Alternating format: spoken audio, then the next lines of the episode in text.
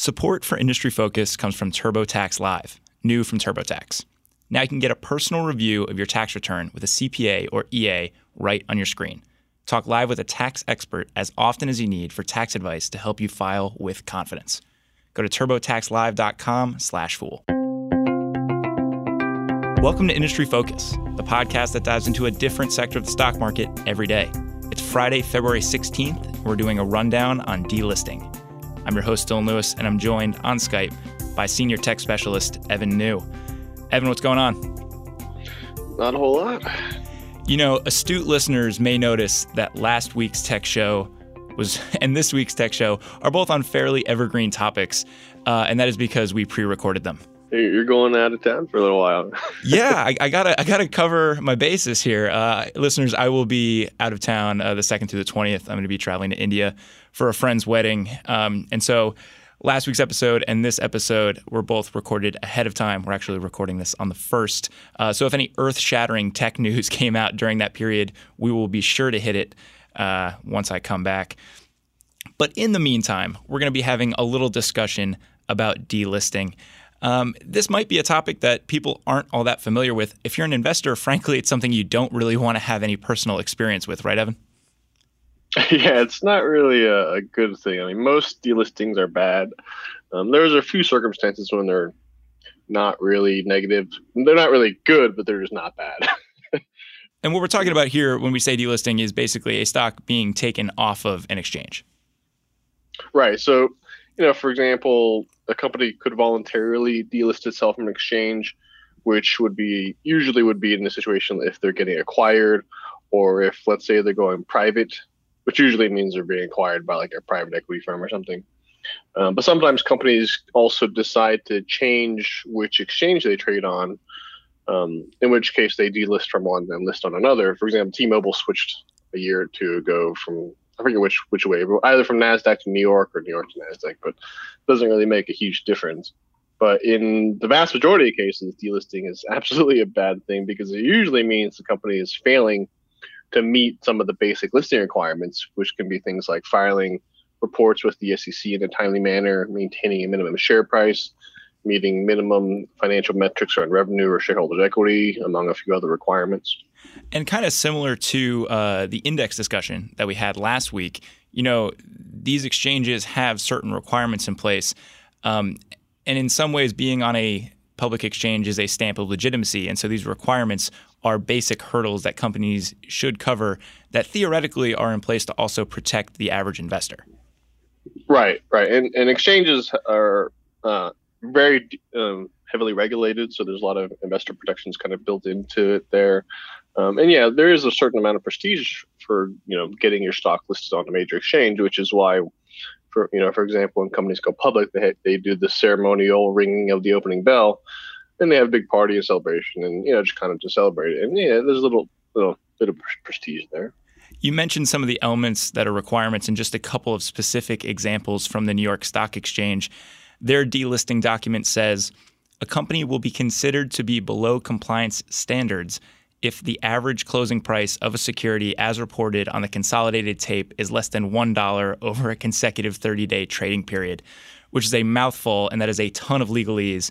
But basically, if a stock is trading down in penny stock territory, uh, the company is put on notice and then has a certain amount of time, I believe it's six months after being notified, to have their share price above a dollar for an extended period of time to uh, basically maintain their status on the exchange. Similarly, there is a market cap requirement for the New York Stock Exchange. Again, this is from their delisting document talking about how um, if a stock's average global market cap over a consecutive 30-day trading period is less than 50 million, and at the same time stockholder equity is less than 50 million, it will be considered below compliance. Uh, so these are things that are in some ways protectionist, also something that kind of maintains the prestige of the exchange itself. Um, so, Evan, if you are holding a stock that gets delisted, what happens? Where do the shares actually go? So if, if a stock actually goes all the way and gets delisted, and it's usually, as we mentioned, one of these bad scenarios, uh, they can still trade over the counter on the bulletin boards, which is OTCBB, or on the pink sheets. Both are a lot less regulated. Uh, but the pink sheets are, are even worse. So there's really not a whole lot of regulation on on the pink sheets, and I've always kind of considered it like the wild wild west because a lot can happen um, and not in a good way. yeah, this space that we're talking about, the pink sheets and the OTC shares, is really a space that is ripe for speculation and price manipulation. You know, we have a lot of cautionary pieces on fool.com talking about penny stocks. And this is the space we're talking about, where if a stock is small enough, you know, if, shares are cheap and the market cap is small enough, uh, the share price can pretty easily be manipulated by a couple of really buzzy PR pieces or some news that kind of comes out of nowhere that doesn't really seem to have legitimacy, and, and that's where average investors can get swept up in uh, you know pump and dump schemes. Right, right. It's it's you just have to be really careful anytime anytime you're trading things on the pink sheets or on, on over the counter. I mean, I think the probably the best example of stuff that's not too you should you don't need to worry too much about are a lot of foreign companies um, if they have ADRs listed here, but they're not a major exchange. Uh, large foreign companies might sometimes trade over the counter, and that's not really a big deal. That's fine because these are large, well-known companies. I mean, a couple of examples: Samsung trades over the counter, the ADR trades over the counter, and Samsung's obviously a humongous company. It's not like it's some crazy penny stock. Tencent is a big, one of the largest Chinese tech companies in the world. They trade over the counter. Their ADR does. So, you know, I mean, there there are certainly some examples of over the counter stocks that you don't have to worry about. But uh, at the same time, there's definitely you know, the penny stocks that are trading over the counter. Yeah, you, you want to watch out for those. And the stuff that we're talking about on today's show, for the vast majority of the stocks that the average investor holds, certainly in my portfolio, you know, I am looking at fairly large cap companies, very established businesses that aren't going to fall into that, you know, sub $50 million market cap territory. But if you are an investor that is working in that space, what should you be watching for when it comes to delisting and maybe why a company is being delisted? I think that's the key thing is, you know, if, if your stock is being delisted, the absolutely most important thing is to look at why. Like, what is it that's causing it? And if they're, you know, failing to meet some of these basic requirements, then certainly that's a bad thing. And when you see a notice that your stock is at risk of being delisted, that's not a notice you want to get because it's it's almost always a bad thing. I mean, certainly if you get news that your stock is getting acquired by some big company for a 50% premium and your stock will get delisted, you're not going to really mind hearing that news.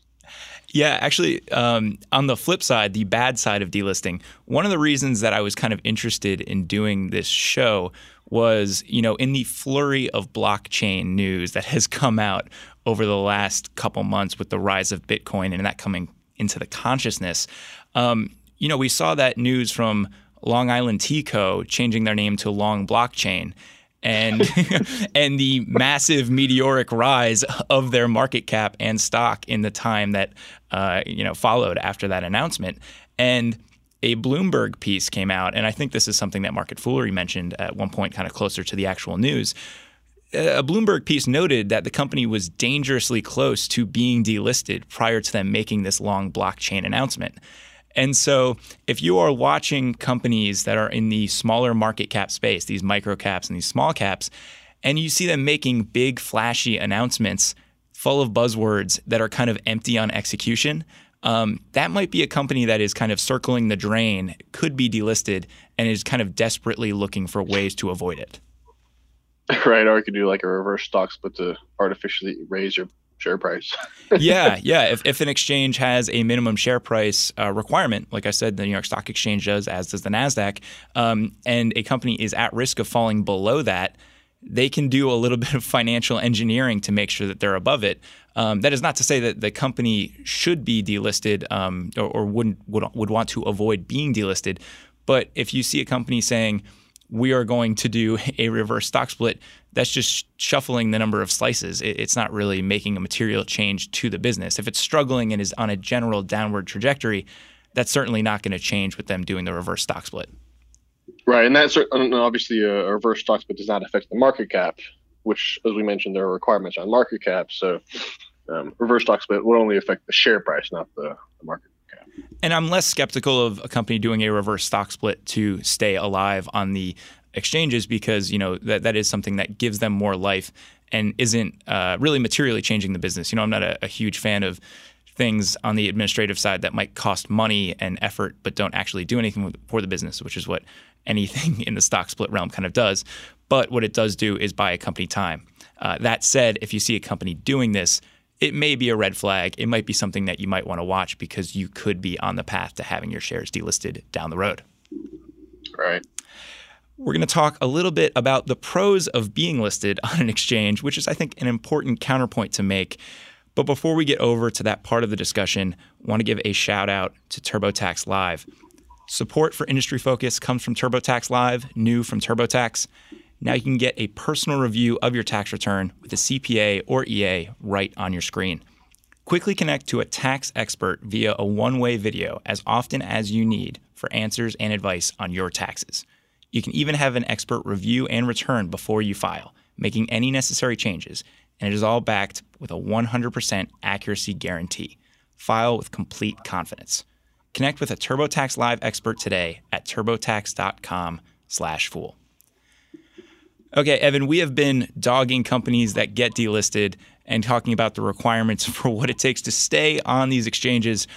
Why don't we take a look at the flip side here and the benefits of being listed in the first place? Yeah, I think that's a useful angle to, to look at it because obviously, if you delist, you lose all these benefits. Right? um, I think the the most important benefit I think is is really just greater liquidity, um, and there's a lot of kind of benefits related to market mechanics that all tie into liquidity. Uh, for example, market depth is one, which is a measure of liquidity that gauges the market's ability to sustain large orders without impacting the market price.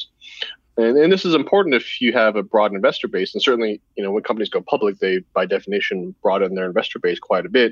So then you have a lot of market participants, and these investors are going to want to be able to buy and sell um, their shares, and ideally not impact the price too much. Um, and this also relates to price continuity, which is a measure of market depth that basically means that you can have small price changes as the market fluctuates. So, for example, if you don't have price continuity, the, the price can jump around quite a bit. So, you know, let's look at an extreme example. Let's say, you know, some stock is being offered at $50, but the next best offer is $60. If you put an order in that blows through both of those offers, the, the price jumps ten dollars, which is obviously not a good thing, and contributes to volatility. And I so ideally, the next best offer is just a few pennies higher, uh, which would allow you know relative price continuity. You know, and, and that's the case for most stocks you see on the exchange. You know, the, the next highest offer is a couple pennies higher, so you're not going to have these wild swings. Yeah, if you're looking at your online brokerage and you look at any, you know, mid large cap company, the bid ask spread between what you can buy and what people are looking to sell shares for is often not very large. Right. The the spread itself will just be pennies. But even if you look at just one side of uh, either of the bids or the offers within those orders, yeah, you're going to have a lot of orders backing up. So, you know, at at, a, at the net, at the best offer, there will be a bunch of orders, and the next best offer will be just you know typically a penny more or maybe two pennies. But that's a good thing for for investors because it allows you to actually have a lot of liquidity. What about price discovery, Evan? I think, uh, yeah, another good um, benefit is that yeah, you have price discovery, which you know the market is an extremely powerful price discovery tool because you have millions and millions of investors every day, both long and short, out there in the market voting with their wallets on what a stock should be worth. And that's incredibly useful for an investor to be able to readily look up what their stocks are worth at any time and you know get a quote and know they can sell them at those prices very easily. Now, in contrast, if you're a private company, that you, that's not you know listed on exchange or anything. Uh, private company valuations are typically negotiations between small groups of people. You know, investment bankers, uh, CFOs, venture capitalists, and while these people are, are very intelligent and they know what they're doing, it's still a, a relatively small number of people that are you know basically deciding what a company is worth. Um, and then that can cut both ways because, of course, the market can overreact both positively and negatively. Bubbles can form. You can get hyped up things, uh, but generally, it's more efficient for price discovery. Um, now, that being said, I, am not going to say I'm a huge proponent of like the efficient market hypothesis per se, but just kind of in general, I think that you know you do have that is a benefit for investors because if you're if you're holding stock, you want to know that what the stock is worth, and you want to know that you can go sell it, and that also ties into employees for these companies because oftentimes employees get shares as compensation. And without being able to cash out those shares, that's not really you know that's that's not good for those employees because the compensation benefits, the retention benefits are severely undermined if you don't really have um, that liquidity. Yeah, if you're at a private company, um, there's a chance that you get valuation rounds maybe quarterly or maybe twice a year or something like that from a valuation firm. And it might be that there are fairly steep jumps or dives based on the previous round of, uh, of the valuation. You know, you may go from, say, a $30 valuation one quarter down to a 25 and, and you don't have uh, more of a gradient to that. It, it, can be very sharp adjustments to what you hold and what it's worth. Um, and additionally, you know, the ability to get rid of those shares at some point or the uh, ability to have a market available where you can buy and sell private company shares is very often determined by the board, right? It is not something that uh, is constantly available. You don't have liquidity events every day. Right, exactly. And I think another important benefit is just simply the better access to capital markets if a company needs to raise capital through debt or stock offerings, being on the exchange and having access to that, you know, those investors and being able to to raise money when you need it to grow the business or for whatever reason is is also a huge benefit. You gotta love those opportunities for shareholder dilution, right? that is uh, that is a page from Tesla's book right there. Uh, and maybe that's something we will cover next time I'm going to be out of town for an extended period of time. Shareholder dilution. That's another evergreen topic that is always worth diving into, Evan. uh, Evan, I think that pretty much does it for delisting and the benefits of being listed on an exchange. Anything else before I let you hop off? No, I think we're good. All right. Listeners, that does it for this episode of Industry Focus. If you have any questions or if you just want to reach out and say hey, you can shoot us an email over at industryfocus at fool.com or you can tweet us at MF Industry Focus. If you're looking for more of our stuff, you can subscribe on iTunes or check out the Fool's family of shows over at fool.com slash podcasts. As always, people on the program may own companies discussed on the show, and the Motley Fool may have formal recommendations for or against stocks mentioned. So don't buy or sell anything based solely on what you hear. Shout out to Austin Morgan for all his work behind the glass he lobbied hard for some pop filters for the microphones in the studio. I'm hoping my P's and B's start sounding a little bit little bit better right there. That's a perfect example. Just hit that B pretty hard. Um, listeners, if I still sound atrocious, please let me know. For Evan Niu, I'm Dylan Lewis. Thanks for listening and Fool On.